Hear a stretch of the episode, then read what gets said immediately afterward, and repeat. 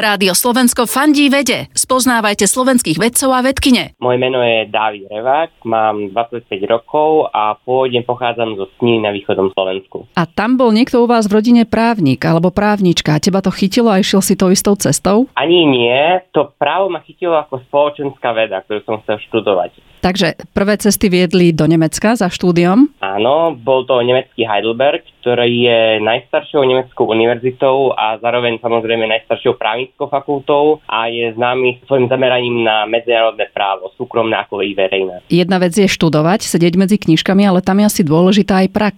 To áno, počas štúdia som praxoval vo Frankfurte nad Mohanom v jednej americkej hospodárskej kancelárii a v Prahe, kde som sa venoval česko-nemeckému obchodu a taktiež som sa venoval aj vedeckej činnosti na univerzite, ktorá bola ponúkaná študentom v rámci práci kazediera. Napríklad v rámci svojej diplomovej práce som sa venoval téme medzinárodného súkromného práva, to znamená, že ktoré právo sa v danom prípade aplikuje, keď sa jedná o cezhraničný obchod v súvislosti s elektronickými cennými papiermi a kryptotokenami. Čiže nová téma, nová oblasť. Nová téma, ktorá zatiaľ bola úplne neprebádaná, neexistovali to zákony, že ani rozhodnutia a ani moc právnej literatúry k tomu. To znamená, že to bolo veľmi zaujímavé, keď človek mohol prejaviť aj svoj vlastný názor, ktorý dogmatickou prácou a analytickou činnosťou počas toho vyvodil, alebo sa snažil vyvodiť. Myslím, že slovenskí a českí študenti majú k sebe stále blízko. Aj v oblasti práva vám sa podarilo založiť jeden zaujímavý spolok. To áno, na univerzite sme na jeseň roku 2020 založili Československý spolok Jana Palacha, ktorý už je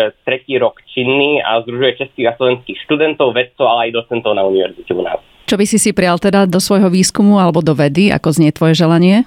Ja by som si prijal, aby hlavne na Slovensku a možno aj v Čechách bolo to ponímanie a postavenie vedy v spoločnosti trošku väčšie a aby sa to nebralo len ako nutnosť, ktorú človek absolvuje na univerzite, ale aby to bol predmet každodennej debaty. Rádio Slovensko fandí vede. Klikni žijem vedu SK.